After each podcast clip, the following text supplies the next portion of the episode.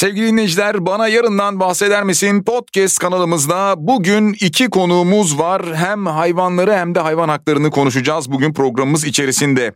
İstanbul Barosu Hayvan Hakları Merkezi Başkanı Avukat Deniz Tavşancıl Kalafatoğlu bir konuğumuz. Diğer konuğumuz da Huysuz İhtiyar Hayvan ve Çevre Aktivistleri Derneği kurucusu ve başkanı Ramazan Ölçer. Her iki misafirimize de hoş geldiniz diyorum. Hoş geldiniz sağ olun. Merhaba, hoş bulduk. Merhabalar, hoş bulduk. Deniz Hanım önce sizinle hemen başlamak istiyorum. Hayvan hakları yasasını aslında uzun bir süredir bekliyorduk. Bütün yaz boyu aslında konuşuldu da daha sonra bu yasa haline de geldi.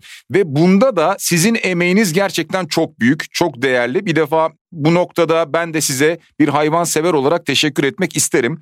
Şuradan başlamak istiyorum önce. Daha öncesine göre şu an hayvan haklarına ilişkin Türkiye'de neler değişti? Ee, öncelikle güzel sözleriniz için teşekkür ediyorum. Bu yıllardır süren bir mücadelenin e, neticesidir. Ama e, hemen bir parantez açayım. Arzu ettiğimiz yasanın en mükemmel hali değildir ama çok güzel bir yol alınmıştır.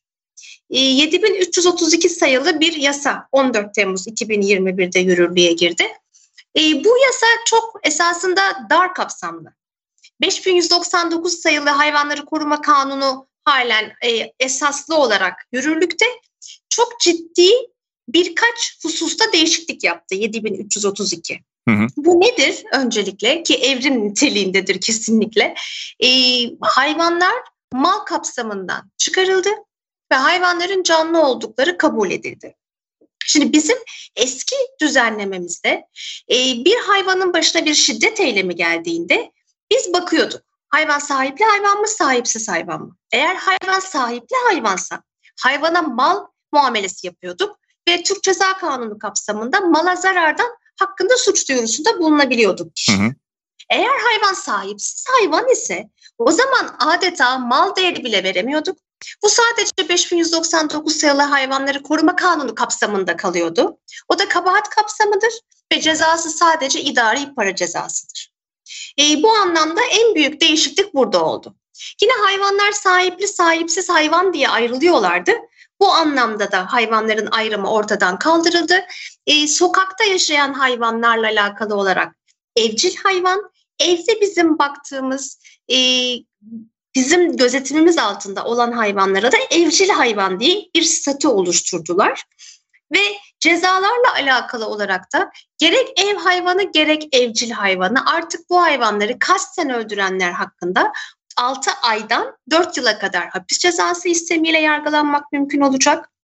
Bu hayvanlara cinsel saldırı veya tecavüz eylemleri gerçekleştirenler için 6 aydan 3 yıla kadar hapis cezası, e, işkence, e, zalimce duygularla eziyet edenlerle ilgili olarak yine 6 aydan 3 yıla kadar hapis sistemiyle hmm. e, bir ceza istemek mümkün olacak.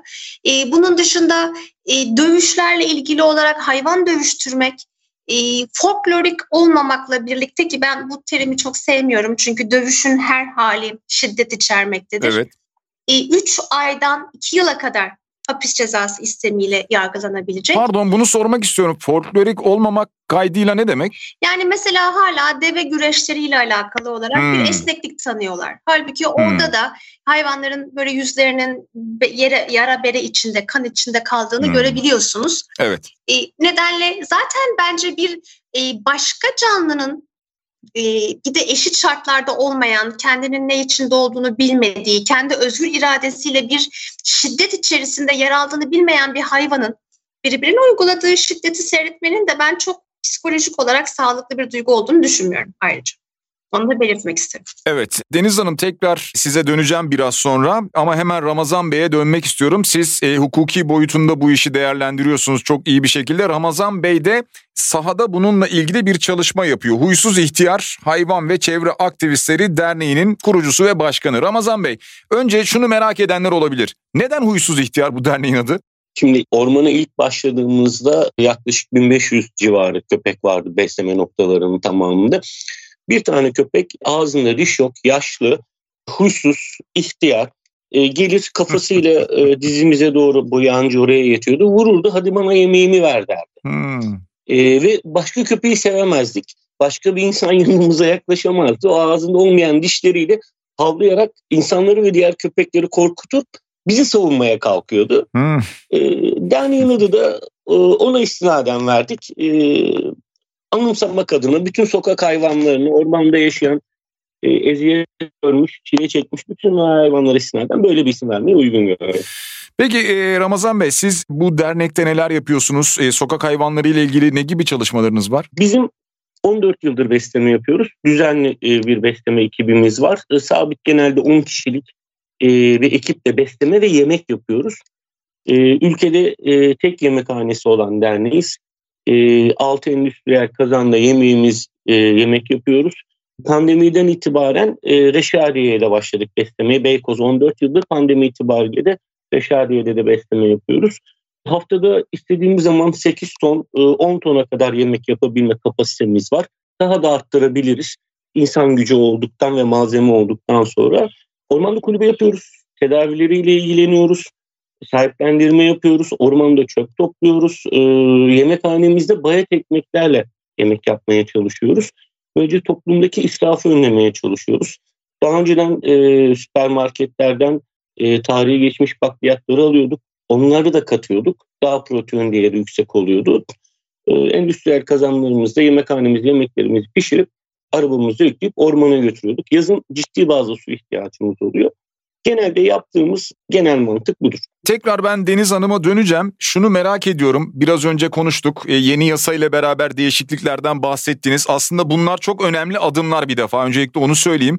Ama tabii merak edilen bir başka konu da var ki acaba bu yeni yasadaki cezalar uygulanır cezalar olacak mı? Burada önemli ne gibi farklılıklar olabilir? E, şimdi tabii öncelikle şuna değinebilirim ben. Tutuklamayla alakalı büyük bir farklılık var. Daha önce hayvanlar maalesef sahipli sahipsiz hayvan ayrımından yola çıktığımız ve sahipli hayvanlar mal kapsamında olduğundan mala karşı suçlar kapsamında ilerlediğimizden bir hayvana şiddet yaşandığında hayvan da mal kapsamında kaldığında mala dair suçlarda tutuklama kararı aldırabilmek çok ama çok zor oluyordu. Ancak ve ancak e, hayvanla alakalı farkındalığı yüksek, daha önce bir şekilde yüreği, eli, ruhu hayvana değmiş bir hakim veya savcıya denk gelebilirsek, orada yetkisini en üst hadden kullanıp birkaç tabii ki de emsal verdiği tutuklama kararlı dosyamız oluyordu. Ancak diğer hakimler ve savcılarla bu işi yürütmek hiç mümkün ve kolay olmuyordu. Çünkü hukuken de e, zemini yoktu bunun. Doğru. Şimdi hayvanlar can kapsamına alındığında e, tutuklama kararları çok güzel yani gerçekten ben büyük mutluluk duyuyorum haberler aldığımızda. Ee, en sonunda da biliyorsunuz bu e, Ankara'da bahçesinde 10 köpeğin işkenceyle öldürülmüş cansız bedenleri bulunan Meral Tekin için 10 yıldan 6 aya kadar hapis ceza istemli bir e, dava açıldı. Hı hı. Ee, yine e, ondan da önce ne bir hayvana cinsel saldırı vardı. Bir defa hayvana cinsel saldırının suç kapsamına alınmış olmasını ülkenin e, sosyodinamik yapısını bilen biri olarak e, çok hem de çok önemsiyorum. E, hem suç kapsamına alındı hem de böyle bir eyleminden dolayı tutuklama kararı verildi kişi hakkında Bartın'da. E, bunlar çok güzel kararlar. Hı hı. Burada bir parantez açmak isterim eğer izin verirseniz. Lütfen. Tabii insanlar işte tutuklama verildi ama bakalım devam edecek mi? İşte bakalım ne kadar ceza alacak derken Bunlar esasında hayvan hakları yasasına dair eleştirebileceğimiz şeyler değiller. Bunlar ülkenin adalet sistemiyle, hukuk anlayışıyla alakalı şeyler. Sonuçta bu ülkede her suçun gerektiği gibi cezalandırılması ve yargılanması gerekir. Bunu hayvan hakları yasasıyla hani ona özel bir muamele e, yapılamadığı gibi cezalandırma aşamasında da e, eğer yeterince bizi tatmin edecek şekilde maddeler uygulanmazsa yine yasa yetersiz değil. Bu yine e, vizyonla alakalıdır. Maalesef günümüzde de hala biliyorsunuz hayvana şiddet e, yanı sıra kadına şiddet dosyalarında da e, yerlerde defalarca bıçaklanmış kadınların bile e, bu failleri ortalık tutuksuz gezebiliyorlar. Hı hı. O nedenle ülkenin hukuk sisteminde yaşadığımız sorunların hayvan hakları üzerinde düzeltilmiş olarak tezahür etmesini beklemek çok gerçekçi değil. O nedenle biz e, tüm toplum olarak daha güvenli bir e, toprakta, to, toplum içinde yaşamak arzusuyla adaletin daha farkındalıklı, suçların daha ağır cezalandırıldığı ve kişilerin hak ettikleri cezaların verildiği bir düzenin gelişmesini arzu ediyoruz. Evet netice itibariyle sizin de söylediğiniz gibi bu durum aslında hayvan hakları yasasına özel bir durum değil. E, genel olarak tüm yasalarla ve daha doğrusu adaletle alakalı bir durum. Evet. Peki ben buradan tekrar e, Ramazan Bey'e dönmek istiyorum. Ramazan Bey şimdi bizi dinleyenler muhtemelen Böyle tahmin ediyorum ki hayvan severlerdir bu bölümü açıp dinlediklerine göre ve merak ediyor olabilirler. İnsanlar yollarda gördükleri hayvanları beslemek istiyorlar. Yani yol üstü beslemeleri dediğimiz şeyleri yapıyorlar. Bunu nasıl değerlendiriyorsunuz? Bu noktada hayvanlara nasıl biz yardımcı olabiliriz? Öncelikli olarak e, kesinlikle asfaltın kenarına, yol kenarına besleme yapmamalarını rica ediyoruz. Muhakkak daha güvenli bir alana koymalarını rica ediyoruz. İlk kural ince uzun ve asfalttan uzak olması gerekiyor. Çünkü ne zaman yemek yediklerini bilmediğimiz e, canlılar olduğu için işten dışı orman tarafında duran veya yol tarafında duran diğer taraftakine üzerine gittiği zaman yolun üzerine çıkacak ve gelen arabanın çarpma ihtimali yüksek olacak. Hmm. Bir ölüm kaçınılmaz oluyor veya ciddi bir e, uğuzun kesilmesi gerekiyor.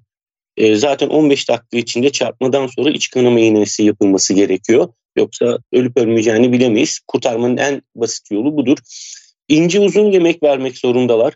Arabalardan salam veya kemik veya benzeri şey atmamalılar. Hmm. Köpek sayısına göre yemek vermeliler. Çünkü az yemek bıraktığınız zaman öbek oluşur. Öbek olduğu zaman birbirlerine diş atma hmm. e, olasılığı çok yüksek. Çünkü açlıkları fazla. Bu sefer de e, o bir dişin enfeksiyon, orman ve sokak şartlarında enfeksiyon olduğunu, sonrasında ölüme sebebiyet olacağını dostlarımız bilmiyorlar. Bu konuda daha dikkatli olmalarını rica edeceğiz. Mümkünse besleme yapan ekiplerle beraber bir iki kere çıktıktan sonra yine bireysel yapmak istiyorlarsa muhakkak yapmalarını rica ederiz. Ormana bıraktıkları, yol kenarına bıraktıkları yemek artıklarından sonra kalan poşet genelde hayvan severlerin bıraktığı şeyler. Kedi köpek mamasının poşetleri veya yere koydukları poşetleri muhakkak alsınlar. Çünkü e, maalesef ormanlarda yaşayan köpeklerin bulunduğu bölgeler çöp yığını olmaya başladı. Hmm. Bu da ciddi bir ciddi vazda bir sorun yani. Peki bunu nasıl bırakabiliriz? Yani çünkü insanlar da muhtemelen e, işte torbalarla veya almış olduğu mamaların içinde bulunduğu büyük torbalarla bırakıyorlar, götürüyorlar. Yani toprağa dökmek, orada orman içerisine dökmek de bir çözüm yolu mudur yoksa başka kaplar mı bulmak lazım? Bunda mantık basit aslında. Ufak poşetlere yiyecekleri kadar bırakırsanız zaten yer peşine de poşetinizi alırsınız. Çünkü onu toplu halde e, şöyle düşünün bir köpek kulübesinin içine kuru mamayı koyduğumuz zaman bütün köpekler oraya girmeye çalışacak. Bu sefer kavga çıkacak. Sonrasında poşet orada kalacak ve birisi alıp tekrar kenara atacak ve orman çöp olacak. Yiyecekleri kadar bırakmamız gerekiyor. Ve mümkün olduğunca ince uzun yapmamız gerekiyor ki birbirlerine diş atamasınlar. Hmm. E, bu da önemliymiş evet doğru yani bizi dinleyenler için herhalde faydalı bilgiler en azından ben bile şu an birkaç bilgi almış oldum yeni çok teşekkür ederiz.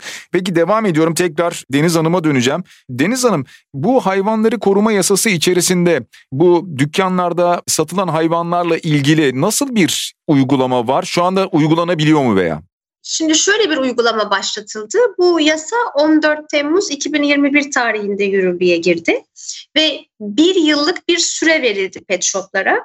Ve bu bir yıl sürenin sonunda önümüzdeki sene Temmuz 2022'den itibaren artık hayvanlar bakanlıkça izin verilen üretim çiftliklerinden pet shop'ta verilecek göreceğiniz kataloglar üzerinden ancak satın alınabilecek. Hmm. Pet shop'larda daha fazla artık kedi ve köpek, canlı kedi köpek görmeyeceğiz. Peki yani eğer böyle bir şey yapan olursa da bunun karşısında muhakkak bir cezası olacak herhalde öyle değil mi? Tabii, tabii cezası var. Çünkü artık olması yasak. Evet. Peki hayvanlara yine aynı şekilde anladığım kadarıyla sahipleri tarafından da bir işkence yapılırsa onlar da benzer şekilde cezalar alacaklar. Bütün bunlarla birlikte şunu sormak istiyorum. Diyelim ki birisi yolda, çevresinde, apartmanında, sokağında birini gördü bir hayvana eziyet ediyor.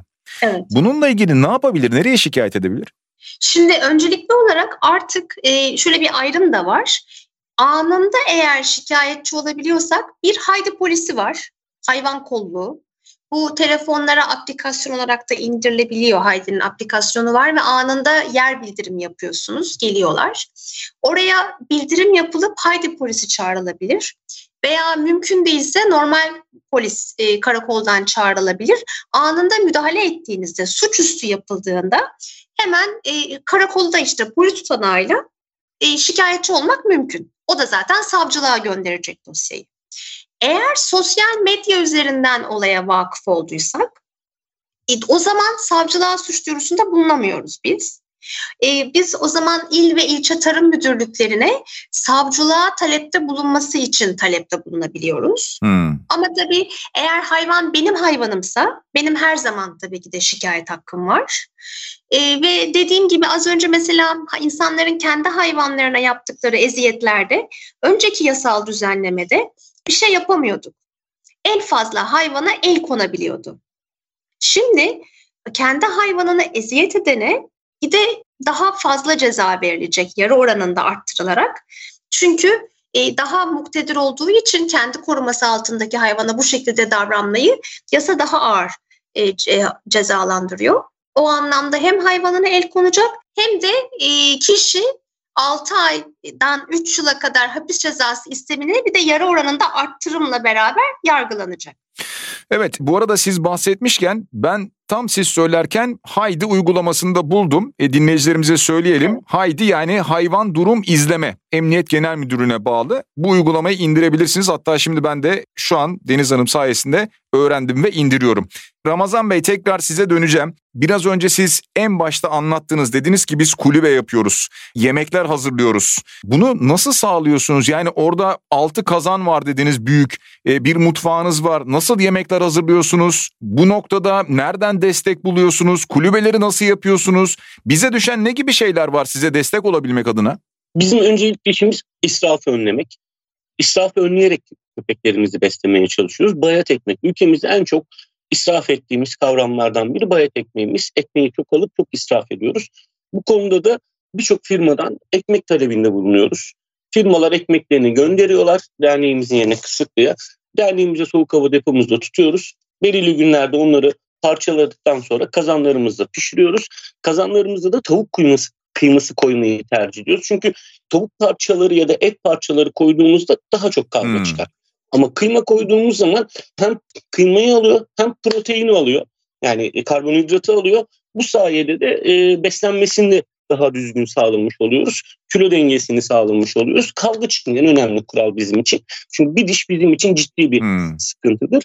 Kıymayı ücretli alıyoruz. Onun haricinde e, ekmek toplamaya çalışıyoruz genel olarak. Ekmek olmadığı vakitlerde e, tarihi geçmiş pirinç, makarna, bulgur e, gibi şeyleri kullanıyoruz. Alt endüstriyel kazanımız var. E, bildiğiniz evet. yemekhane.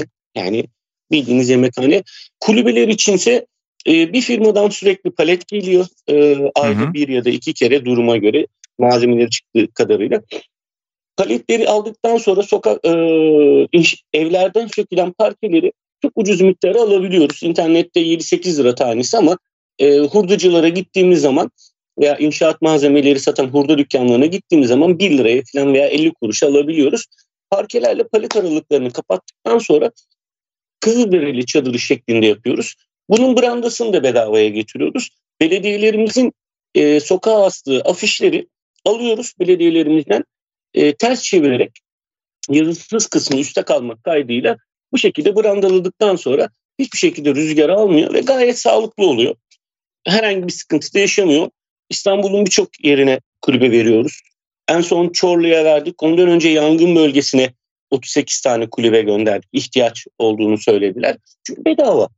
Yani bir masrafı yok sadece e, çivi oluyor. E, çividen de bir sıkıntı yok. Herkes basit bir şey yani. Ama basit de çok büyük bir emek var orada. Aynı zamanda e, geri dönüşüme de büyük bir katkınız oluyor. Evet e, hani müsait olan işten çıkan arkadaşlar mesela bir kısmı akşam gideceğim diyor. Gene bir cumartesi pazar gelebiliyor.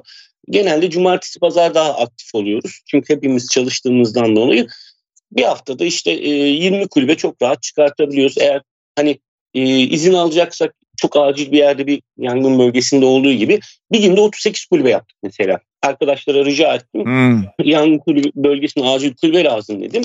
Malzeme var dedim. Toplandılar sağ olsunlar. Yaşlısı, genci herkes bir yerden bir şey tuttu.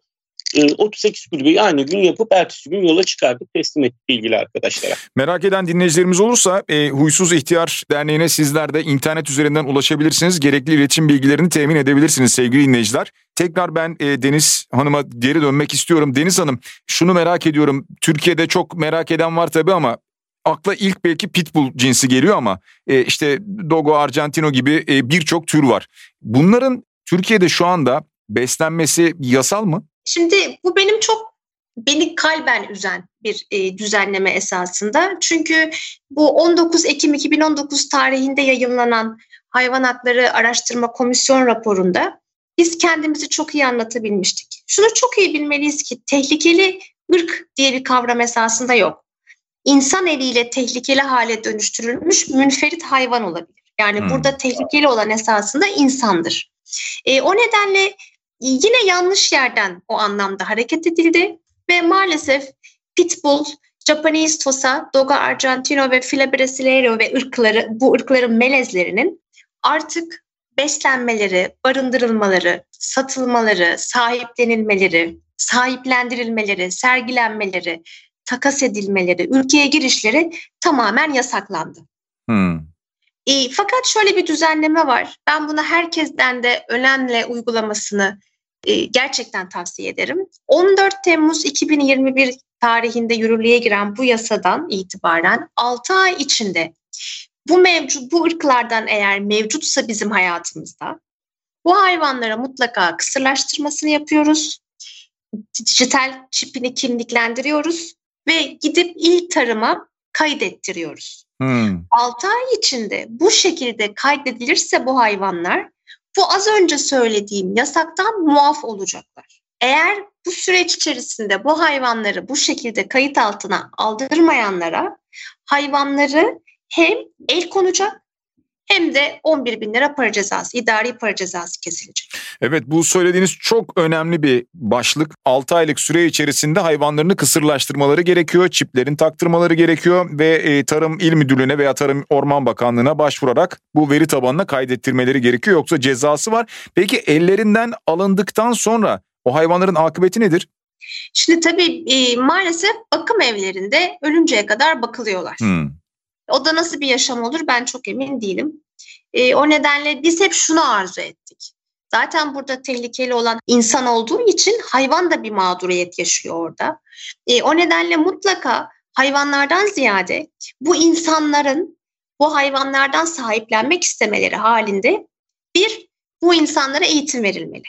İki, bu insanlar psikolojik olarak teste tabi tutulmalı şiddete eğilimli olan veya şiddete dair sabıka kaydı olan insanlara bu hayvanlar sahiplendirilmemeli. Silah ruhsatı gibi bir e, ruhsatla bu hayvanlar sahiplenilmeli ve bu hayvanları sahiplenmek yasal olmalı.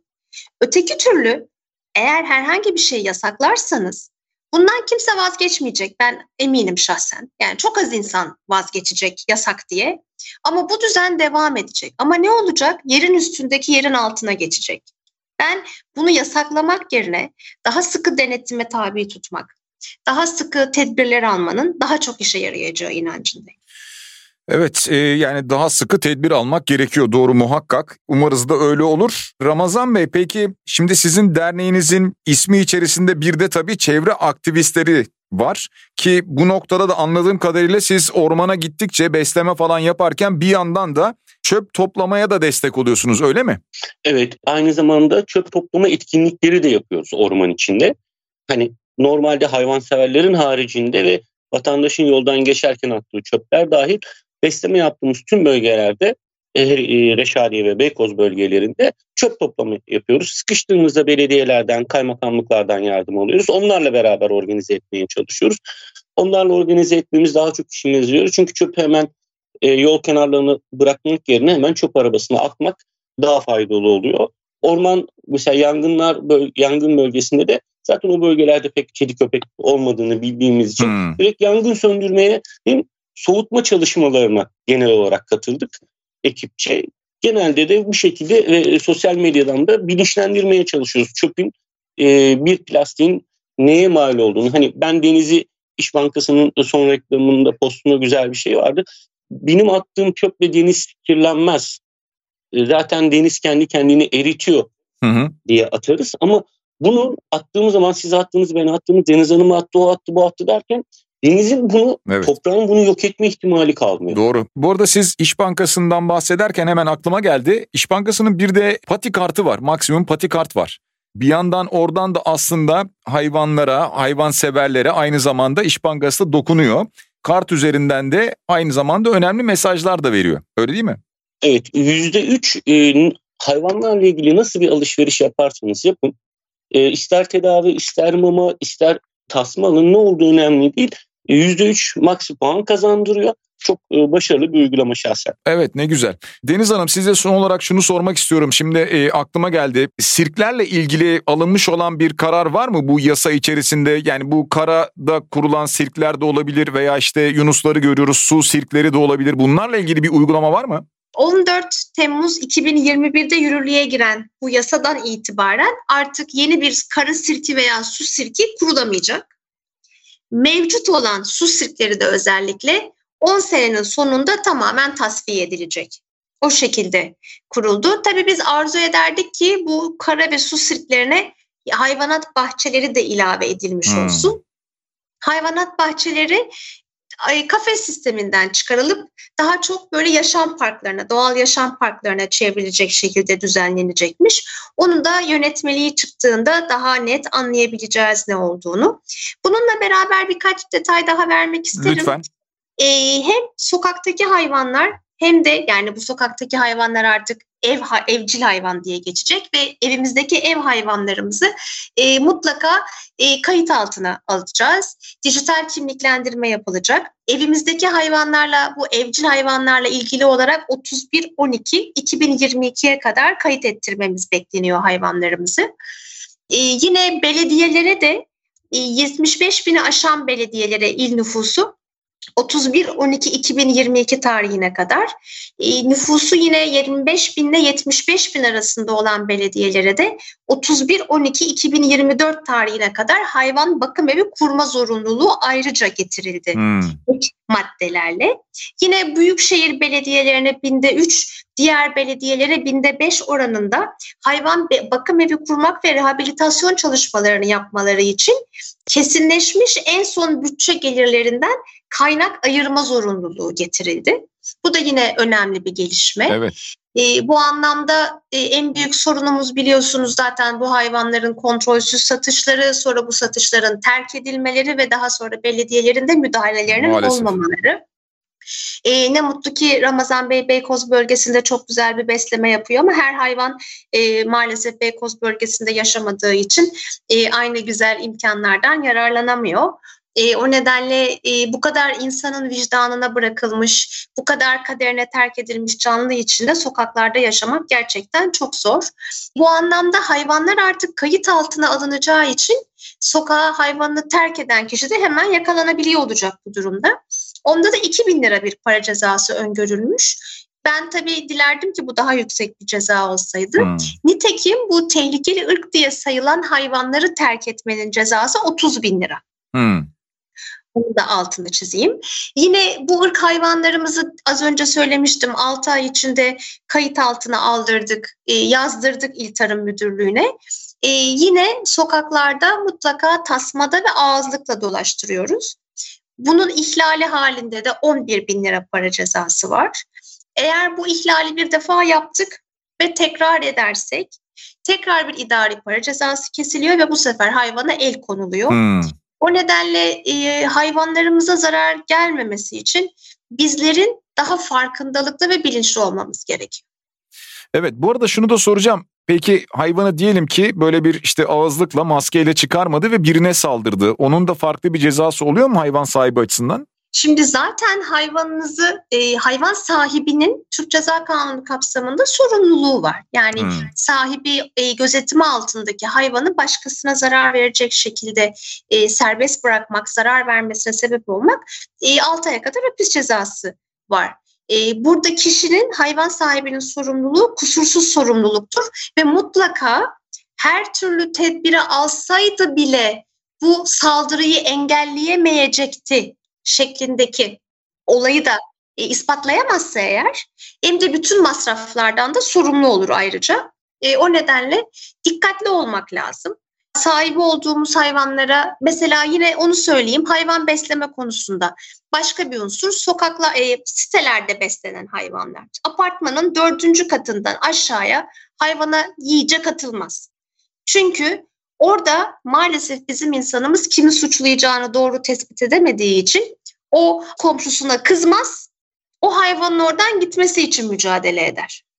O nedenle e, hayvanlarımızla alakalı yaşarken hayvanlarımıza zarar gelmemesini istiyorsak akıllı davranmalıyız, kanunu bilerek davranmalıyız, haklarımızı bilerek davranmalıyız. Evet Deniz Hanım biraz önce Beykoz bölgesindeki hayvanlar tabii sokak hayvanları şanslılar dedi. Ramazan Bey size döneceğim. Gerçekten Beykoz bölgesi anladığım kadarıyla siz varsınız diye şanslı. İki şey soracağım. Bir tanesi bu bölgede burada size bu civarda yardımcı olabilmek için ne yapabilirler? İkincisi de diğer şehirlerle ilgili veya diğer bölgelerle ilgili bir etkinlik var mıdır sizin katkınız olan? Öncelikli olarak başta İş Bankası olmak üzere bütün destek veren herkese çok çok teşekkür ediyoruz. Bizim öncelikli ufak ricalarımız olacak. Birincisi herkes lütfen sokaktaki hayvanlara bir kap su, bir kap mama vermelerini rica edeceğiz. Yiyeceklerinden özellikle yazın fazla yemek vermemelerini. E, çünkü bu sinek yapıyor, ormanı kirletiyor, sokakları kirletiyor ve yedikleri bu fazla yemek sonrasında küflenip bozulduğu zaman zehirlenmeleri ve ölümlere yol açıyor. Biz genelde belediyelerle ortak çalışmaya, kaymakamlıklarla ortak çalışmaya özen gösteriyoruz. Çünkü bayat ekmeği toplamak, sokağa çıkma yasaklarında yasal izin alabilmek, ormana giriş yasakken ormana rahat girebilmek bizim için büyük bir nimet. Onun haricinde il çapında aktifiz aşırı derecede.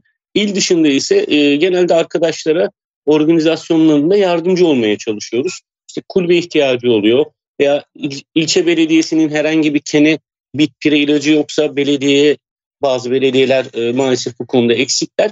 Onlara yardımcı olmaya çalışıyoruz. Genelde yaptığımız bu. Bugüne kadar çok zor bir soru soracağım ama bugüne kadar kaç hayvana temas etmiş olabilirsiniz? Bunun sayısını... zor değil mi? E, e, çünkü şöyle bir şey biz aynı zamanda İstanbul, Beykoz ve Reşadiye pandemiden itibaren de Reşadiye'deyiz. Lakin şu İstanbul'da iki ayda bir bütün köpek köpek besleme noktalarını ziyaret ediyoruz.